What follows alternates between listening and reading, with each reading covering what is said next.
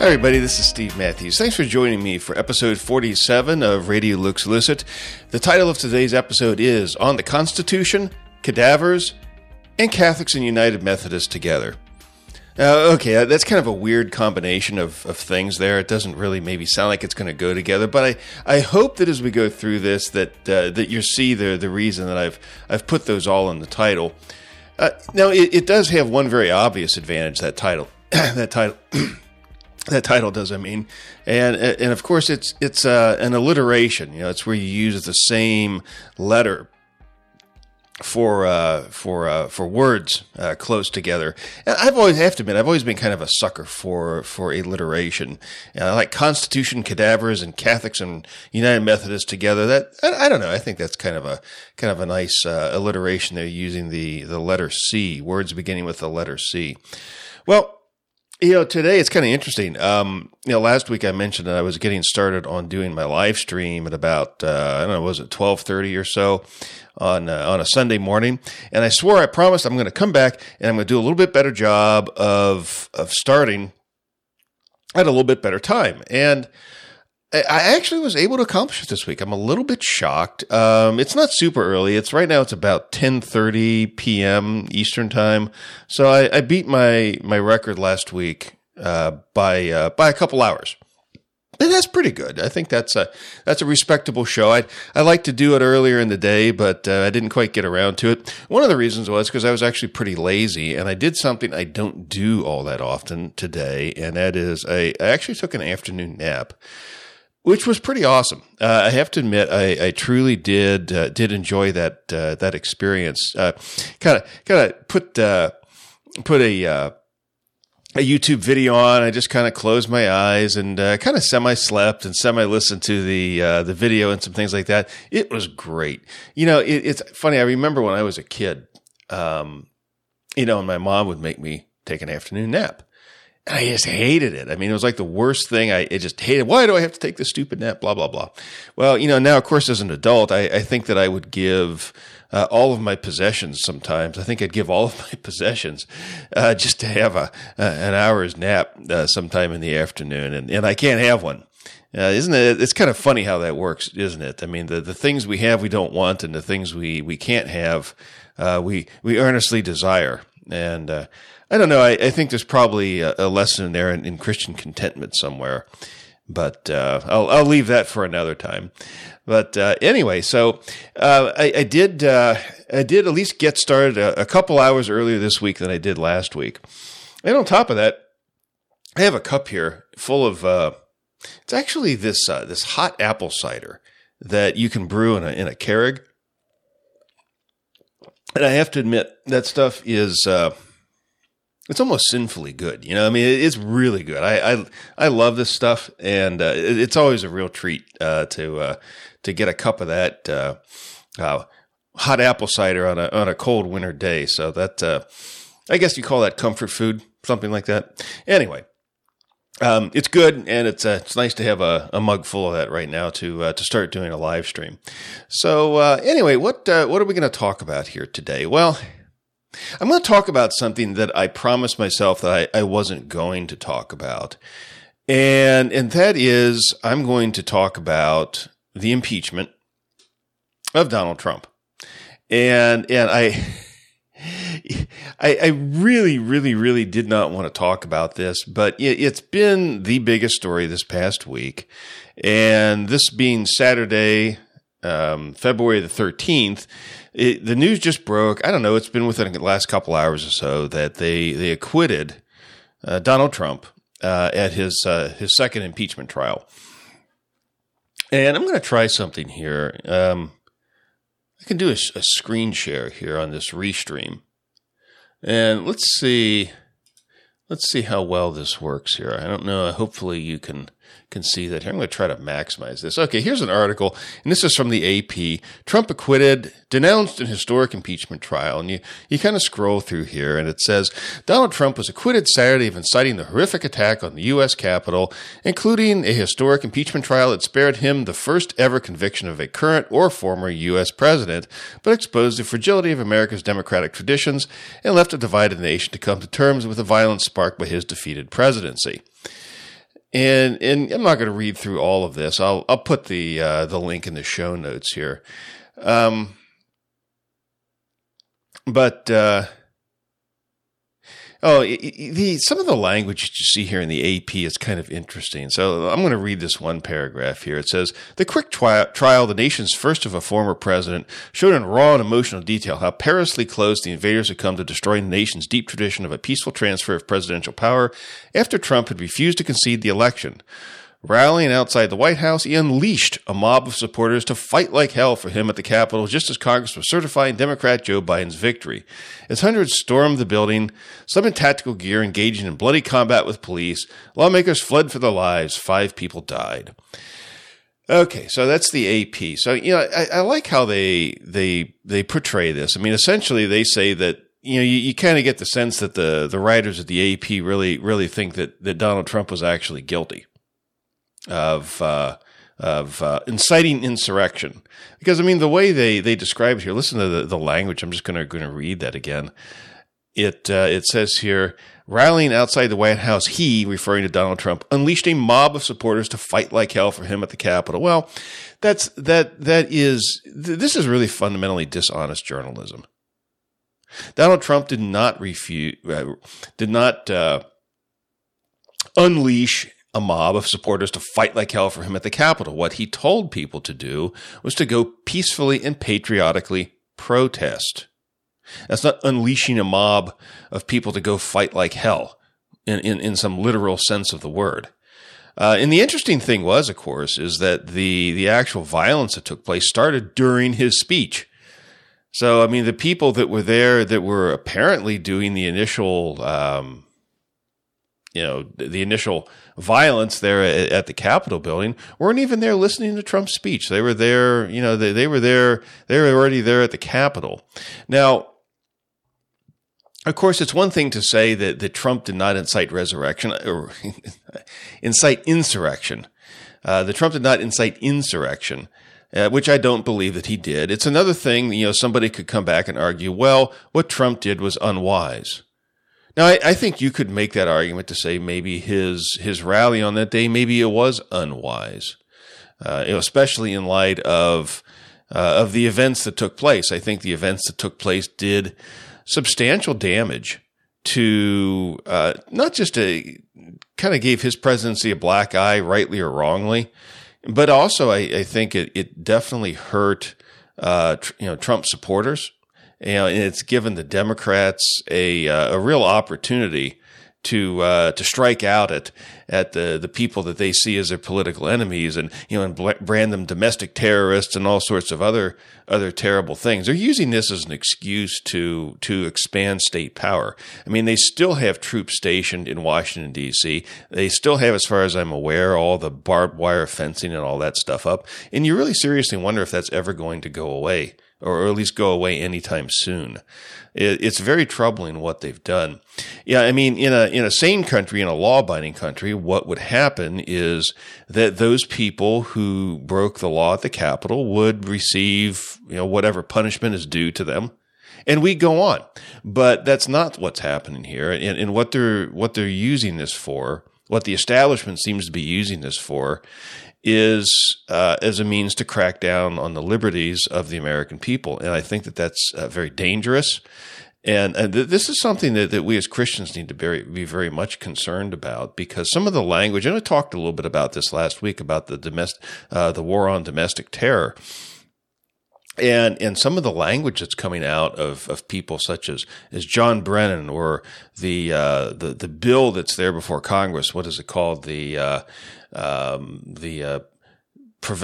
Domestic Terrorism Prevention Act, I think is the title of it. And it contains some very incendiary language and some very concerning language that could, if this is put into effect, if that bill ever does become law, do serious damage to the civil liberties of the American people. And this is not just people who are, say, conservatives or Republicans or Trump supporters, but all Americans. And all Americans should be very much concerned about the way that event on January the 6th is being used. It's deeply concerning. And you don't have to be a Trump supporter to be concerned about it. But anyway, you know, I promised myself that I wasn't going to talk about impeachment because I really don't think that it's not a topic that I find. I don't want to lend it any legitimacy.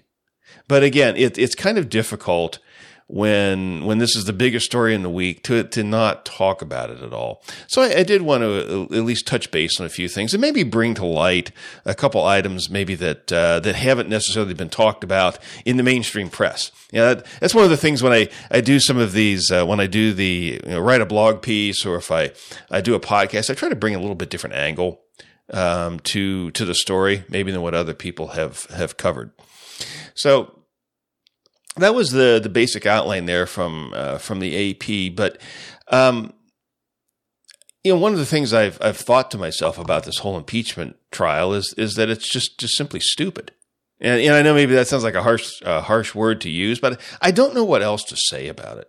That it's stupid. And the reason why I say it's stupid is, well, just read the Constitution. Article 2, Section 4 of the United States Constitution reads, quote, "The President, Vice President, and all civil officers of the United States shall be removed from office on impeachment for and conviction of treason, bribery, and other high crimes and misdemeanors."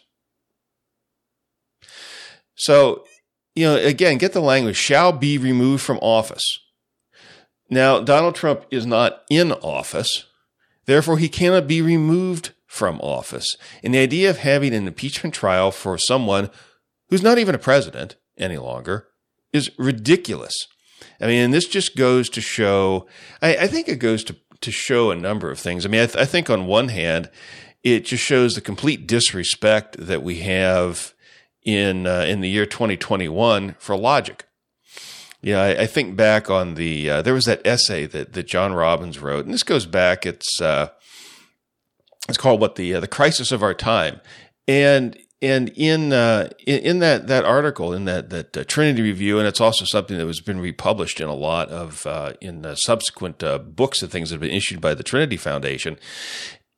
John Robbins talked about the rejection of logic in, you know, in the modern day West. Now, of course, we go back to the Constitution. It was written in the 1780s, and it was written at a time when there was still respect for logic. And so when the writers of the Constitution talk about removing a president from office and they put in the impeachment provision, they probably never dreamed that it would be used to try to impeach, quote, someone who had never been, who currently wasn't even in office any longer.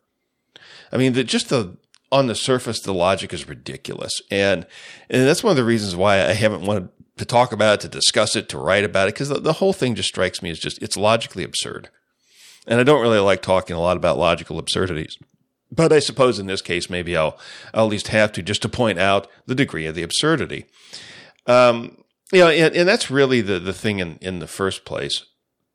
And of course, I think secondly, you know, it seems to me that it's really been used by Donald Trump's political enemies to excoriate both him as well as his supporters. And I think unfairly. I mean, when you think about it, I mean, they're trying to charge Donald Trump with insurrection. He told people to go peacefully and patriotically protest. That's not insurrection. That's not inciting to insurrection. As I mentioned earlier, I think someone could come back and say, well, it wasn't a wise thing for him to hold that rally. And I think you can make that argument. But saying that something is unwise is not the same thing as saying that Donald Trump incited insurrection. I do not believe that he did. And those people who went overboard on January the 6th, they broke the law. I mean, there's some video out there of some violence that took place, but those people, they should be punished in some respect or another. Some of them maybe did some things more than others did. Probably, I think there are probably people who are guilty of breaking some law, and those people ought to receive their just punishment. And that's the end of it. But of course, they don't want to let things ever, they don't ever want to let things just drop. They want to keep pushing it and use this, as I had also mentioned earlier, to undermine the civil rights of the American people. And that's a very dangerous thing, and that's a very concerning thing. Now, you know, it's interesting. One critic, in kind of talking about the whole, this kind of impeachment farce, which I think is really probably the best term to use, just call it a farce. He likened it to something called, it was interesting, he called it the Cadaver Synod. And I remember reading about that years ago, and when he was talking about the Cadaver Synod, I had to look this up a little bit. And the Cadaver Synod is something that took place in Rome in 1897. And what it was is that it was one pope, it was Pope Stephen the Sixth, who decided to put on trial the dead body of his predecessor, the predecessor pope, who went by the name of Formosus. And they, Formosus had been dead for, I think, about 7 months at that point, but they dug the man's, I guess they got his corpse out of the tomb, and they propped it up in a chair, and they charged him, Formosus, that is, they charged his corpse at any rate with, transmigrating sees in violation of canon law, of perjury, and of serving as a bishop while actually a layman. Those were the charges. And oddly enough, he was found guilty. He was convicted of these, probably on all counts. I don't know for sure, but probably on all counts. He didn't really have the ability to speak for himself or to face his accusers. And that's just kind of a bizarre thing. And of course, that's not the first time that you see that sort of thing taking place in the Roman Catholic Church. There was I wouldn't be surprised if there were a number of people who had something similar done to them, but I know of one, there was one other person, one well-known person who was convicted post-mortem. And of course, that was John Wycliffe. He received similar treatment. Of course, John Wycliffe is, you know, sometimes as Protestants, we would call him the morning star of the Reformation, because he taught very vigorously against a lot of the doctrines of the Roman Catholic Church. And of course, one of his great achievements too was translating the Bible into English. And his followers, the people that propagated the English translation that he made, they were called the Lollards. And this was all in the 14th century. I mean, it was well over 100 years before Martin Luther was even born that this was taking place. So you see this there was this great movement of God, of the Spirit, taking place in England in the 1400s. And it's, of course, Rome didn't much like John Wycliffe, and Wycliffe died in 1384. Now, some years later, and this is in 1415, so this is 31 years later, Wycliffe was declared a heretic by the Council of Constance. And the Council of Constance declared that Wycliffe's writings should be burned. And they also declared that his body ought to be removed from consecrated ground. And so they dug him up, 30 some years after he had died. They exhumed his body, they burned his body, and then they cast his ashes into the River Swift. So John Wycliffe received, the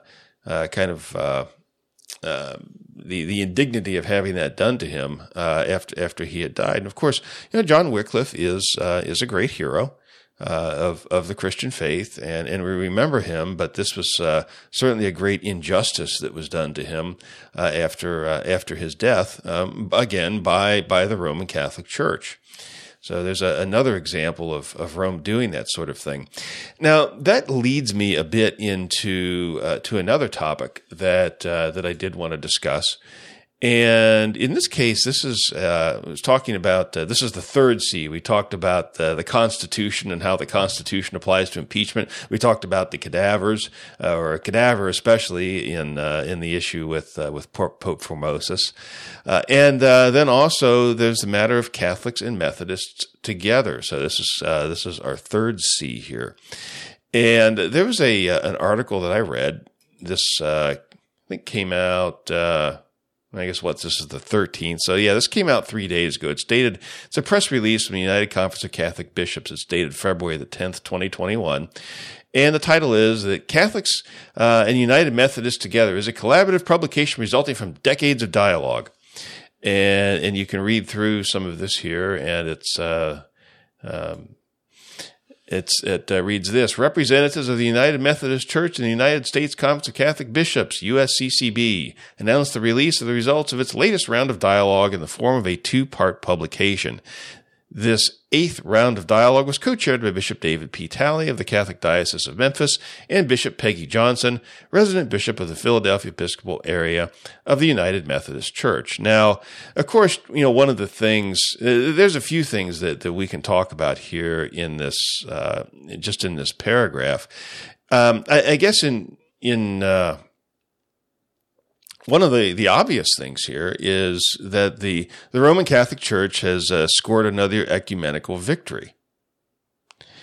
And, you know, this time they've managed to pull the United Methodist Church into its orbit. Now, you know, of course, you know, Methodism, you know, the doctrine of John Wesley, Wesleyanism, I guess is the correct word.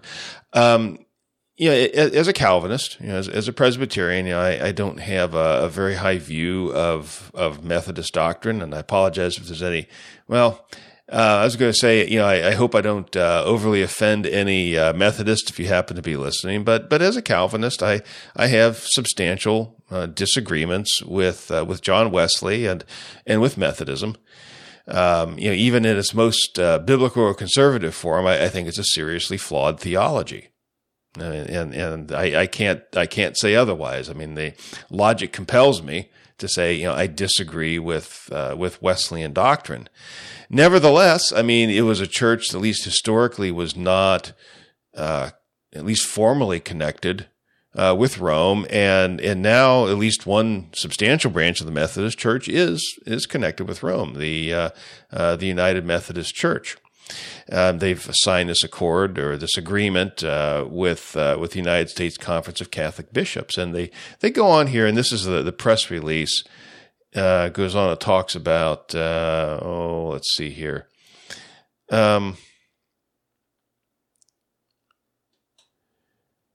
There's two books. The first book is subtitled "We Believe, We Pray, We Act," emphasizes the importance of our shared recognition of one another's baptisms and pastoral commentaries on the Apostles' Creed, the Lord's Prayer, and the commandment to love God and neighbor. The second book, subtitled "Shared Prayers and Resources," offers a practical guide for Methodists and Catholics to learn, pray, and worship together. Well, here's the problem. Of course, this is the case anytime you have Roman Catholic ecumenical activities with Protestants, evangelicals, what have you. The Roman Catholics always win, and the Protestants always lose. And here they're talking about you know, shared prayers, recognition of one another's baptism, etc. Well, Roman Catholic baptism is not legitimate Christian baptism, and there was.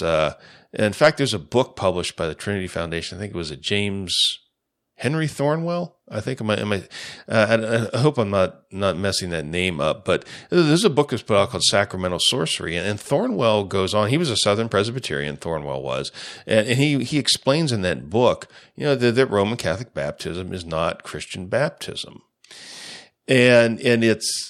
You know, so I mean, there's a very serious problem right there. And as far as praying together, again, you know, Roman Catholics are not Christians, and the Roman Catholic Church is not a Christian church. Now, I realize that is a pretty radical statement. That's probably a pretty offensive statement to a lot of people, and there's certainly a lot of pushback that you're going to find, not just from Roman Catholics. In fact, you might even find more pushback from Protestants if you were to say that than from Roman Catholics. I remember a number of years ago, I was at a Bible study, and we were discussing some things. Somehow the topic of Rome came up, and I made the point that the Roman Catholic Church, you know, believed in the real presence of Christ in the Mass. And there were people there who should have known better. I mean, these were people who were, you know, these are people who, theologically speaking, knew quite a bit. There was, in fact, someone who was even had been a minister at the time. And I got a lot of pushback for that statement. And there were a lot of people that were denying, no, Rome doesn't teach that. Well, of course Rome teaches that. That is absolutely central. That's not just a fringe doctrine. That is a central doctrine of the Roman Catholic Church. They believe in the real presence of Christ in the Mass. Now, nowhere is this taught in Scripture. That is a novel doctrine. And, you know, as Christians, we have to condemn that from the Scriptures. And so there's really no way that we can recognize one another's baptism or pray together or say, okay, you know, we're fellow believers, because we are not. I mean, Rome explicitly rejects the gospel of justification by belief alone. They condemn people. The Council of Trent condemned anyone who believes in the idea in justification by belief or faith alone. They condemned them. You know, and if you are a biblical Protestant, if you believe the doctrines of grace, you and I, you know, all of us together, we stand under dozens and dozens and dozens of condemnations, of anathemas from the Roman Catholic Church, and they have never removed those. And, you know, it used to be Rome was a little bit more honest than what they are now, and they would talk about Protestants. When they would discuss Protestants, they would call them heretics. And if you believe Roman Catholic doctrine, then yes, it logically must follow that Protestants are heretics. But of course, that was back in the day when there was at least a little bit more respect for logic. Now, I'm not saying that Protestants are heretics. They're not. Protestants are Christians, at least ones who actually believe Protestant doctrine. You know, if you believe the doctrines that are outlined, say, in the Westminster Confession of Faith, if you believe those, what the confession teaches about the Scriptures, what the confession teaches about how we are saved, how we're justified through faith in Christ alone. If you believe those things, you're a Christian. You can't not be a Christian and believe those things. But you can understand them and not believe them. But if you both understand them and you accept those concepts, justification by faith alone, if you understand that and you accept it as true, you are a Christian. And, you know, you are not... You're not a heretic. You are a Christian. And if you are a Christian, you can't accept what the Roman Catholic Church teaches. You know, we talked about earlier in the first topic we talked about the Constitution and what it says about impeachment. You know, impeachment is the removal of a president, vice president, or I think what was the word, some other public official, let's see. The president, vice president, and all civil officers of the United States shall be removed from office on impeachment for and conviction of treason, bribery, or other high crimes and misdemeanors. So there's three classes of persons: there's presidents, vice presidents, and all civil officers of the United States. They are removed by impeachment. You know, logic, good sound logic, requires us to say that that somebody has to be in office in order to be removed from that office. You know, again, there's not a lot of respect for logic here in the 21st century, and that's been that way for a long time. You know, this isn't something just started here in the 21st century. This has been going on for a very long time, probably at least the last 200 years. If you look at the history of philosophy and theology, how irrationalism has really come to dominate the way we think, or maybe don't think, in the 21st century. So you can see it on the impeachment side of things, and you can see it here with these ecumenical dialogues. You know, Rome and these some of these liberal Protestants, they want to put logic aside. They want to try to square a circle. They want to try to find unity in things where there really isn't any unity. And again, you can come back and you can criticize Methodist doctrine, but the point simply being is that this is just another notch in Rome's belt. This isn't the first church that they've struck an accord like this with before. I know that they have had some accords with Lutheran churches, and I believe maybe accord's not the right word, but certainly agreements or understandings or documents of various sorts that have been signed by people from both the Catholics and the Lutheran side of things. And I think there are some Reformed churches in Europe where those agreements have been made, and they're not going to stop. You know, Rome is not going to stop. I mean, the whole idea is to pull all of the Protestant churches into the orbit of Rome. That's what they want to do. And it was interesting. I was reading a piece, going back and rereading a Trinity Review from a couple years ago, called "If You Can't Beat 'Em, Join 'Em," by a gentleman named Marco Reale. I don't know. I hope I'm pronouncing his last name right. It's R-E-A-L-E. I don't know if it's Reale or Reale. He's actually is Italian, but he was born in Italy, but he lives in Great Britain now, and he's a Protestant, and he's a believer. He's a brother in Christ, and he's someone that he wrote a very interesting piece, and it's actually something I hope to be able to interview him sometime in a not too distant future for Trinity Foundation Radio. So Lord willing, that'll be an interview that'll happen fairly soon. But when I was reading his piece, he was talking about Vatican II and how Vatican II really represented a big change in strategy for Rome. You know, previous to Vatican II, when the Roman Catholics, the magisterium, the Catholics, or the popes and the cardinals and the bishops, what have you, when they would talk about Protestants, they would refer to them as heretics. Which, again, if you believe Roman Catholic doctrine to be true, that's logically what you would have to call Protestants. Again, not that Protestants are heretics, they are Christians. If they believe biblical doctrine, if they believe the doctrines of the Reformation, the doctrines of grace, the souls of the Reformation, they're not heretics. But if you believe Catholic doctrine, you must say that Protestants are heretics. But during the 1960s, during the Second Vatican Council, or Vatican II, when that took place in the 60s, Rome started to kind of change its tone. They kind of wanted to kind of soften the edges, I think. And maybe somebody in Rome started to think maybe that they could, as the saying goes, that they could catch more flies with honey than with vinegar. And so instead of going and using the language of heretics to talk about Protestants, to talk about Bible-believing Christians, they started calling them separated brethren.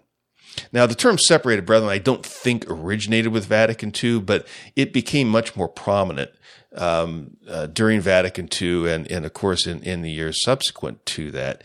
And what's interesting is the document in Vatican II where this was really discussed was a document from 1968.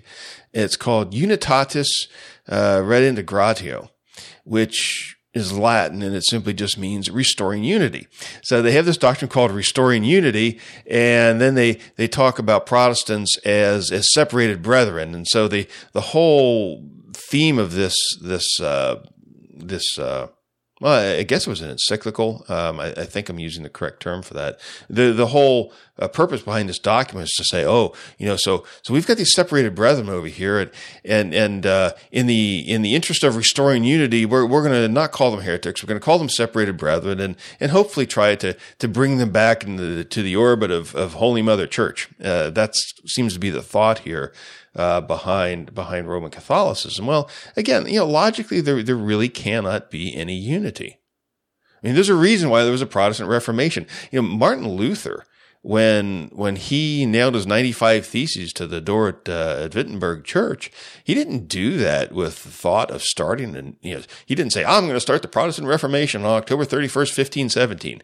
That wasn't how it was. I mean, Martin Luther had some complaints against the teachings of Rome, and he wanted to have a debate. He wanted to have a scholarly debate. He wanted to fix the problems with Rome. He saw Rome as a legitimate church that needed some fixing. It needed to be reformed. Well, what he found out is Rome wasn't going to be reformed. There's no interest in the part of the popes or the bishops or the cardinals or the priests or the people who ran the Roman Catholic Church. There was no interest in changing their doctrine. They were quite happy with things the way they were. And of course, they declared Luther a heretic, and they excommunicated him, and thus really, the Reformation began in earnest. At least, for all of the problems that the Roman Catholic Church had, at least they were willing to recognize the fact that what Luther was teaching didn't square with what they were teaching, and that they couldn't, there was no middle ground there. You know, that either they were going to have to repent and come over to Luther's side, or Luther was going to have to come over to their side, or barring that neither side was willing to move, that they were going to have to go their separate ways, or they were going to have to, or from their standpoint, they wanted to boot Martin Luther out, which they did. Which they did. Yeah, and that's the split that exists, and the issues that divided Rome from biblical Christianity have not gone away. They haven't gone away at all. Justification by faith alone. Yeah, it was the hinge on which the church turned, or I think had Martin Luther put it, he said that was the doctrine of the standing or falling church. You know, that was the central issue at the time of the Reformation, and it's the central issue in the year 2021. That hasn't changed. You know, some 504 years later. Yeah. 504 years later now, we're going on 504 years. I guess this fall it'll be 504 years on October 31st, 2021. But that doctrine of justification by faith alone, how was a sinner declared righteous before an all-holy God? That is the central issue. And if you can't agree on that, there's no basis for unity. And of course, there isn't any. I mean, there's no basis for Roman Catholics and Christians to get together and pray together and recognize one another's baptism, because we don't even agree on how sinful men can be saved.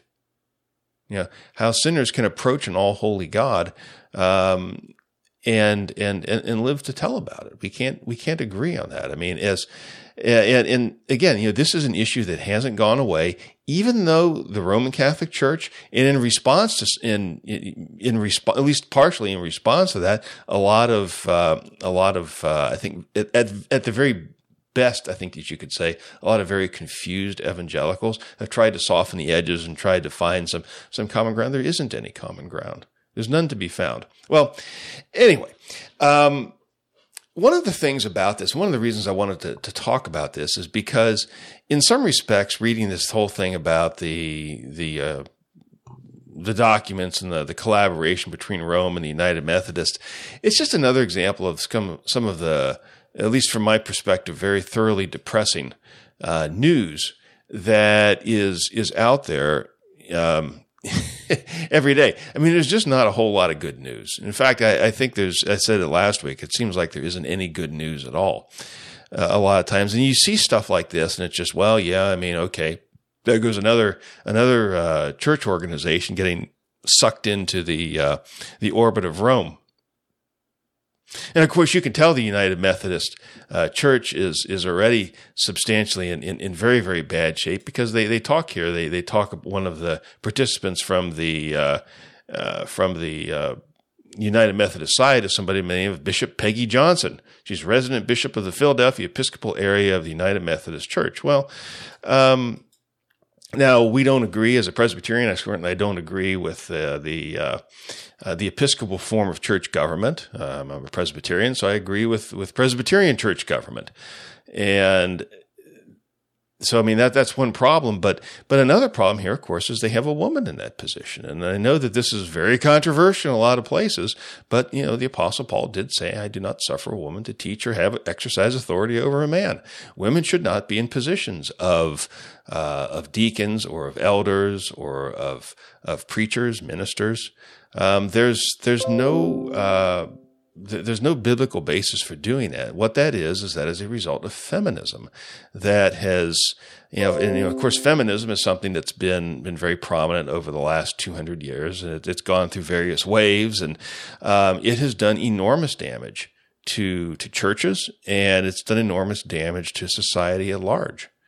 And I don't want to go down that route too much right now, but I hope to be able to talk about that some in more detail at some time. But I mean, you see this very commonly, and in the fact that you have the United Methodists, that they have a female bishop representing them at these talks with Rome.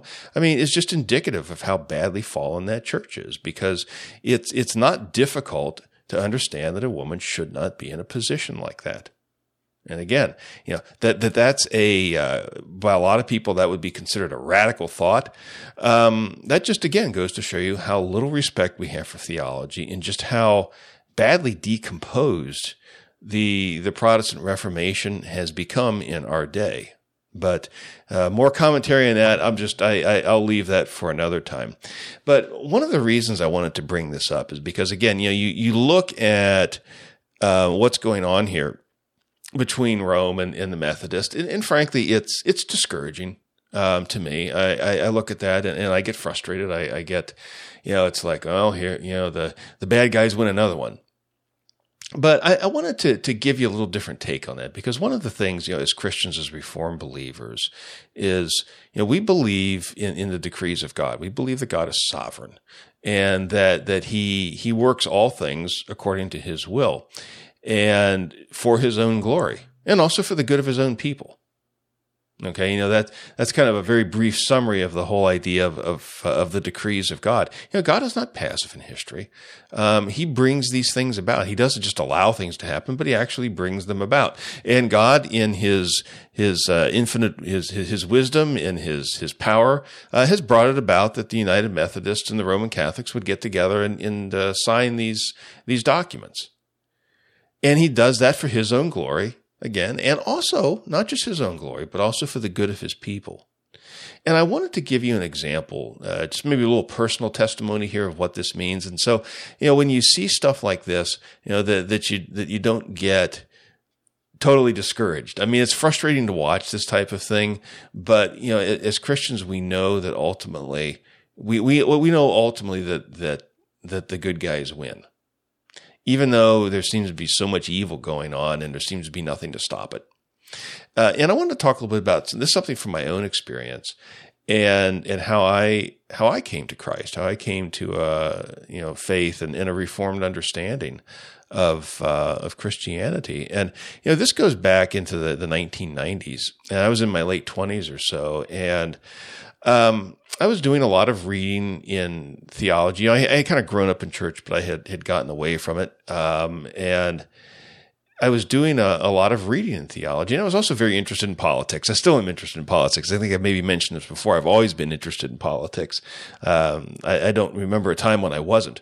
But I was reading, it was actually the National Review. I had a subscription to the National Review. And in the National Review, they always had, typically had a book review section. And I remember reading in the National Review that there was this new book out. It was called Evangelicals and Catholics Together. And it was, Chuck Colson or Charles Colson was sort of the lead, the one that was given the most credit for writing this. I guess you call him the lead author of it. And the review in the National Review was very positive. They thought this was a great book. And that didn't surprise me. I guess it's not surprising because, of course, the National Review was founded by William Buckley. And if you remember, he's deceased now, but if you remember William Buckley, he was a very prominent conservative for a number of decades, from the 50s, I'd say, well up through the end of the century, really. I can't remember when he died, but he lived, I think, at least into the 90s and maybe even after that. But he was a very prominent figure in American conservatism, and he was a Roman Catholic. And the editorial stance of the National Review was unsurprisingly very pro-Roman Catholic. And so this Catholic conservative magazine came out and was talking about how great this new book was called Evangelicals and Catholics Together. And in looking at that, I was honestly, I was concerned. When I first saw that title, I thought, I don't like the sound of that. And so I wanted to check it out for myself. So I actually went out and I got a copy. Now, this was actually back in the days before Amazon, if you can remember that. This is the mid-90s when the whole internet thing was just getting going. I actually had to go out and buy a copy of it at a bookstore. And there used to be these weird things that were called bookstores. I know that may be hard for some people to understand if you're younger, but they actually did exist. There were physical bookstores. You could walk in and actually touch books and pull them off the shelves and this sort of thing. And so I went and I bought this book, Evangelicals and Catholics Together, and read it. And I was appalled by it. Now, you have to understand, I don't know. I may have been saved. I don't know for sure. I do know that I didn't know very much theology, but I was doing a lot of reading in Scripture. I know I can say this much at the very least. I know that God was calling me. It wasn't a thing where Steve Matthews was seeking God on his own. I mean, God was calling me, and he was causing me to be interested in the scriptures. He was causing me to do a lot of reading. I was reading the Bible. I was reading other books, and when I read this Evangelicals and Catholics Together, I was appalled by it because it was pretty evident to me, even though I didn't know very much. It was evident to me that the Protestant side is represented by Chuck Colson and some others. They were giving away the store, and the Roman Catholics weren't giving up anything. You know, it was a one-way street. I mean, the Roman Catholics were basically eating Colson and his buddies' lunch, but they didn't seem to understand that for whatever reason. And I went out and I actually got the copy of that. I was looking at it earlier before I did the podcast. And I have all these kind of very skeptical and sometimes angry notes in the margin, criticizing a lot of the statements that were in this book. And I remember when I got done with it, I was very bothered by it. I was very upset by it because it seemed to me almost intuitively that there was something very wrong going on here. And I had to stop and I had to ask myself this question, though. Why is this wrong? And I started to realize to myself, I couldn't answer that question. I mean, if somebody came up to me and said, Steve, I know you're opposed to this whole evangelicals and Catholics thing, but why is it wrong? And I would have said, well, it's just wrong. It can't be right. This is just wrong.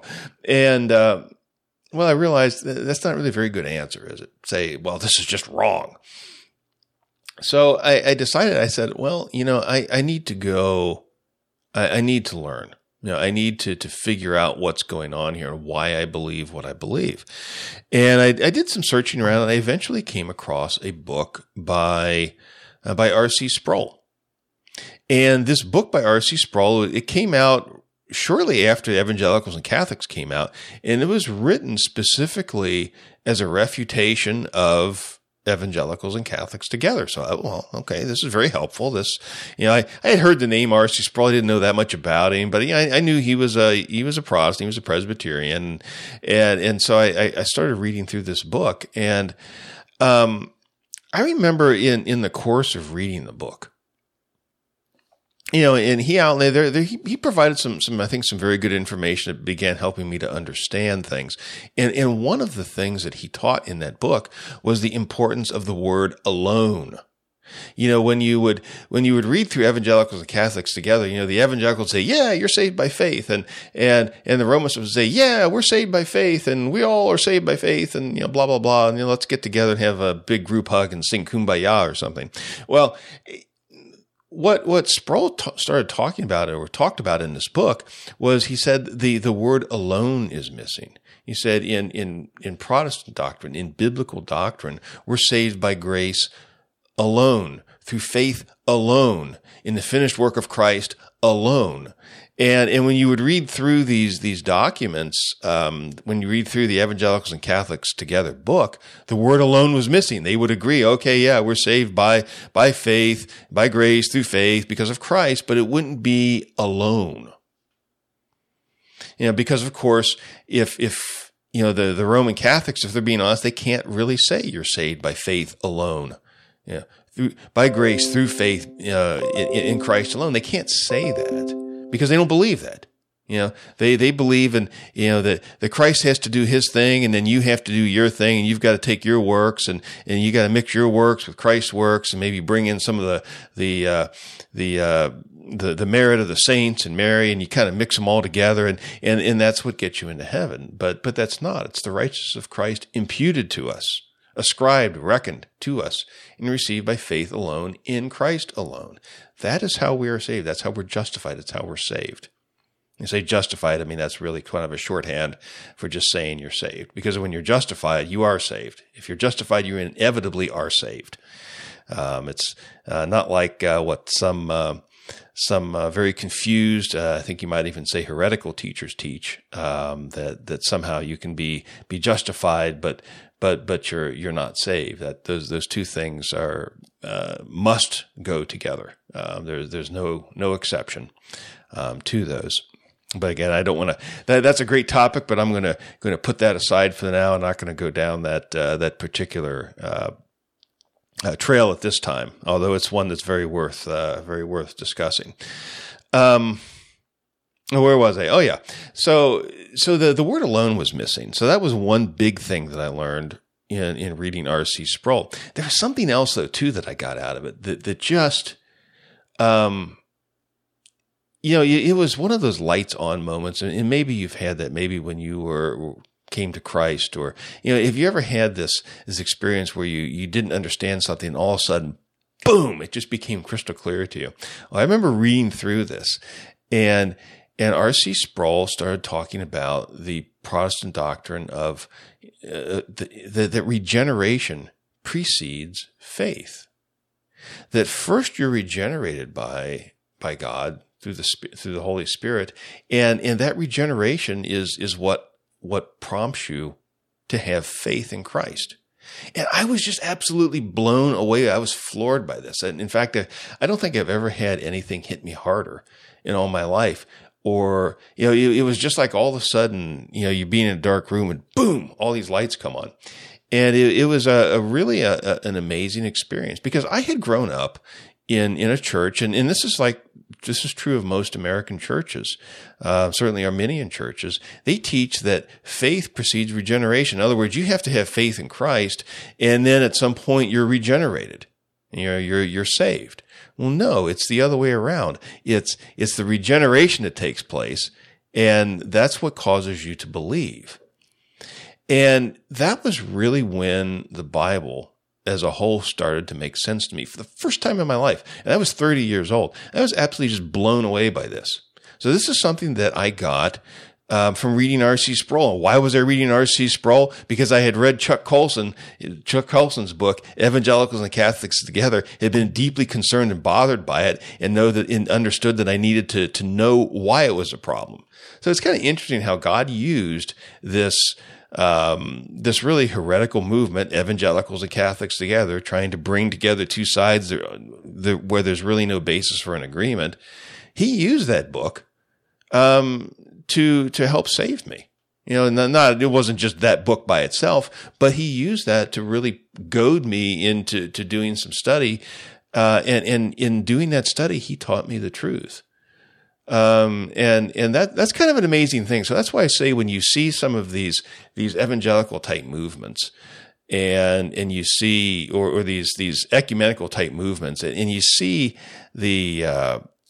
and it's frustrating. It's disheartening to watch some of this stuff, but we know that all things work together for good to those who love God, to those who are called according to his purpose, as the Apostle Paul says in Romans chapter 8. And this is just an example of how God uses something that is in itself sinful. I mean, these bishops, these cardinals, the popes and that have pushed for this kind of ecumenism, they mean it for evil. But God means that for the good of his people. He certainly meant that for my good. And that was, I think that was an amazing thing. And sometimes when I look back on that, and I think that's maybe kind of an odd way to become a Calvinist, to be saved, to become a Calvinist. And in my case, eventually a Clarkian. Maybe that's a little bit of an odd story, but that's what God used to bring me to himself. And so anyway, I wanted to share that testimony with you.